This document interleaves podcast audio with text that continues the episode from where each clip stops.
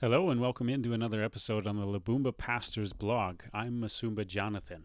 Our lesson today is entitled John 18 Perfect Leadership and Perfect Submission. We're going to begin by reading from John chapter 18, verses 1 to verse 9. It says, When Jesus had spoken these words, he went out with his disciples across the brook Kidron, where there was a garden, which he and his disciples entered. Now Judas, who betrayed him, also knew the place, for Jesus often met there with his disciples. So Judas, having procured a band of soldiers and some officers from the chief priests and the Pharisees, went there with lanterns and torches and weapons. Then Jesus, knowing all that would happen to him, came forward and said to them, Whom do you seek? They answered him, Jesus of Nazareth. Jesus said to them, I am he. Judas, who betrayed him, was standing with them. When Jesus said to them, I am he, they drew back and fell to the ground. So he asked them again, Whom do you seek? And they said, Jesus of Nazareth. Jesus answered, I told you that I am he. So if you seek me, let these men go. This was to fulfill the word that he had spoken of those whom you gave me, I have lost not one. There is a shift now in John's Gospel back to narrating the next events as they happened. From chapter 13 to chapter 17, we've been saturated in point by point doctrinal instruction from our Lord. Now, what he's predicted to the disciples comes to pass. Judas, his betrayer, comes out against him with soldiers to earn his thirty pieces of silver. The arrest of Jesus, like everything in his life, included some extraordinary details. Psalm 41, verse 9, predicted this about Jesus' betrayer. It says, Even my close friend, in whom I trusted, who ate my bread, has lifted his heel against me. This statement in the Hebrew bears the meaning of being trampled underneath the feet of someone. So, with the first phrase, it has a connotation of someone who's been supported by us, turning on us and seeking our harm. They are biting the hand that was feeding them. This is what betrayal looks like.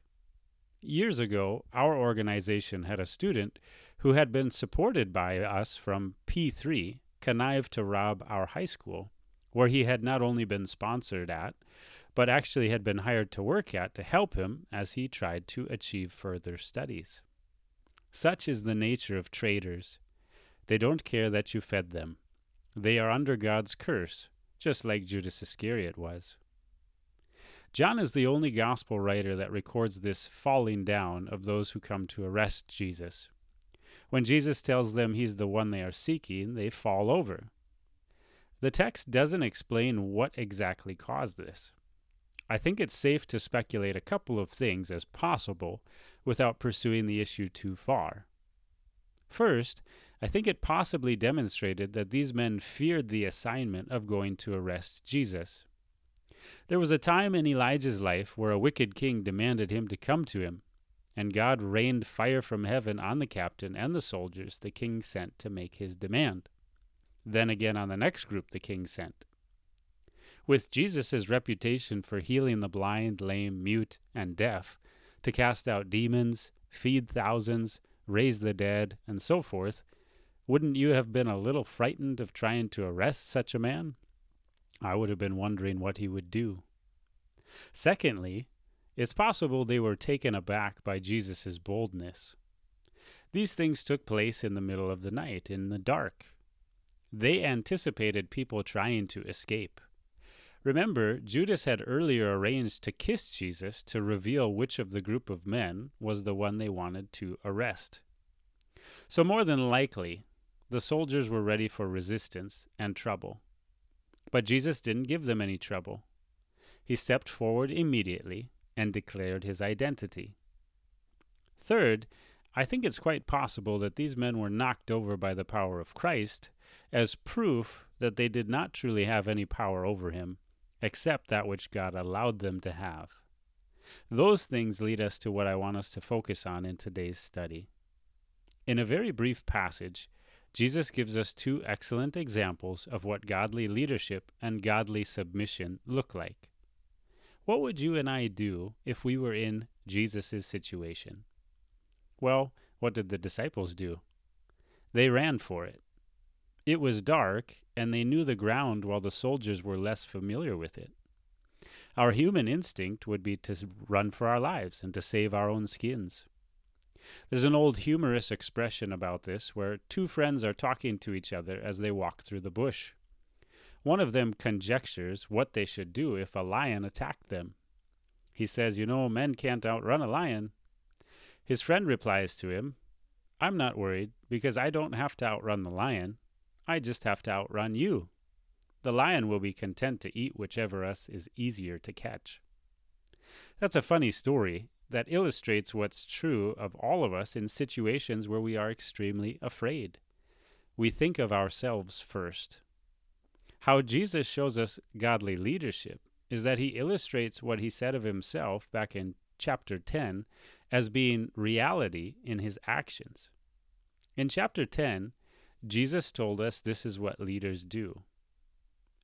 From verse 11 to verse 15, we read, I am the good shepherd. The good shepherd lays down his life for the sheep. He who is a hired hand and not a shepherd, who does not own the sheep, sees the wolf coming, and leaves the sheep, and flees, and the wolf snatches them and scatters them. He flees because he is a hired hand and cares nothing for the sheep. I am the good shepherd. I know my own, and my own know me just as the Father knows me, and I know the Father, and I lay down my life for the sheep. Jesus had moments before been in agonizing prayer as he thought about facing the wrath of God about to be poured out on him for us. But how does he react when the soldiers come? He steps forward and tells them to let his disciples go. Who was Jesus concerned about in the crisis? Himself or others? He was concerned about others. So it's a very easy application for us to connect to ourselves. How do you and I behave in these types of crisis? Who do we save?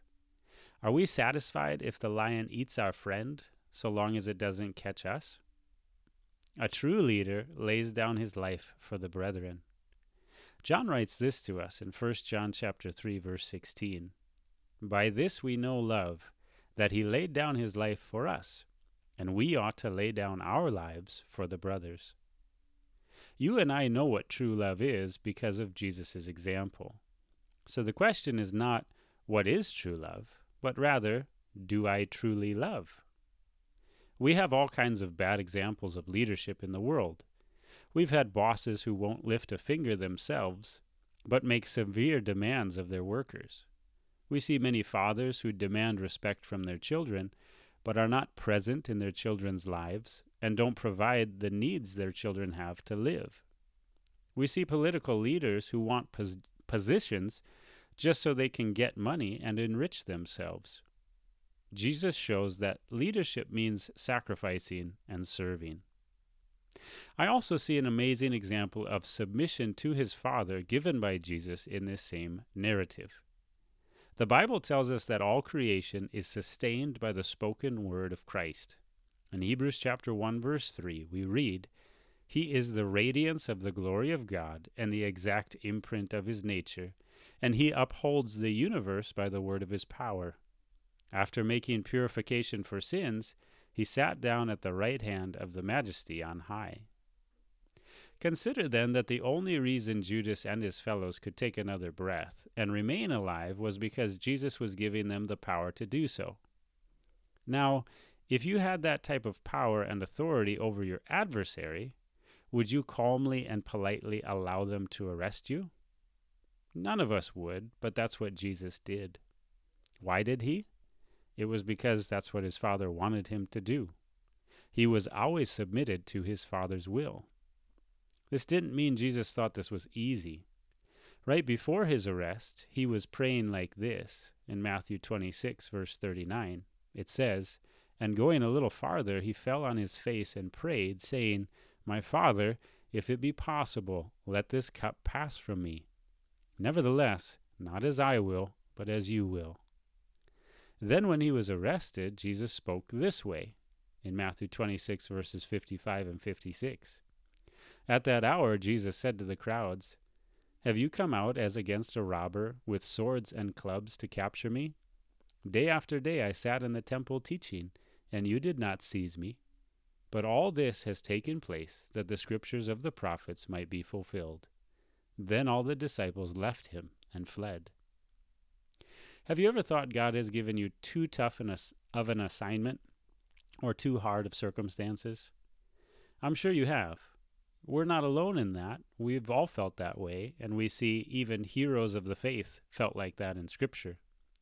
Moses felt that way at one point and even asked God to kill him to relieve him of his burden of leading the Israelites. Elijah felt that way and asked God to kill him after Jezebel threatened to take his life. But when we look at Jesus, none of us can say we've been given an equal assignment to him. We've never been sent to die for the crimes someone else committed so that they could live while we suffer their punishment. That was Jesus' assignment. Isaiah 53 says it was his Father's will to crush him on our behalf. In Isaiah 53, verse 10, we read, Yet it was the will of the Lord to crush him. He has put him to grief. When his soul makes an offering for guilt, he shall see his offspring. He shall prolong his days. The will of the Lord shall prosper in his hand.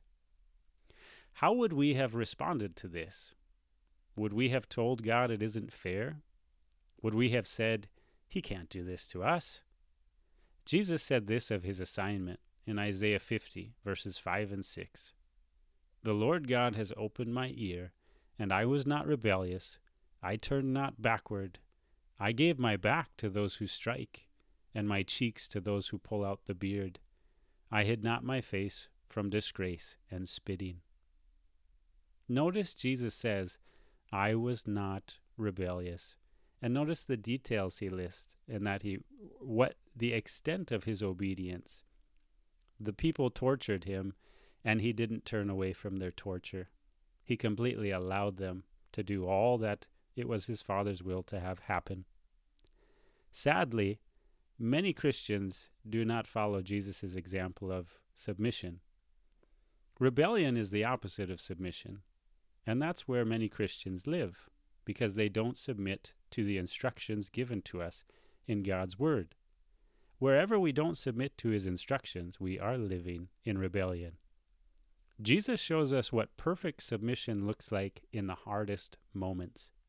Again, we don't have to ask ourselves what true submission is, but rather, do I truly submit to God?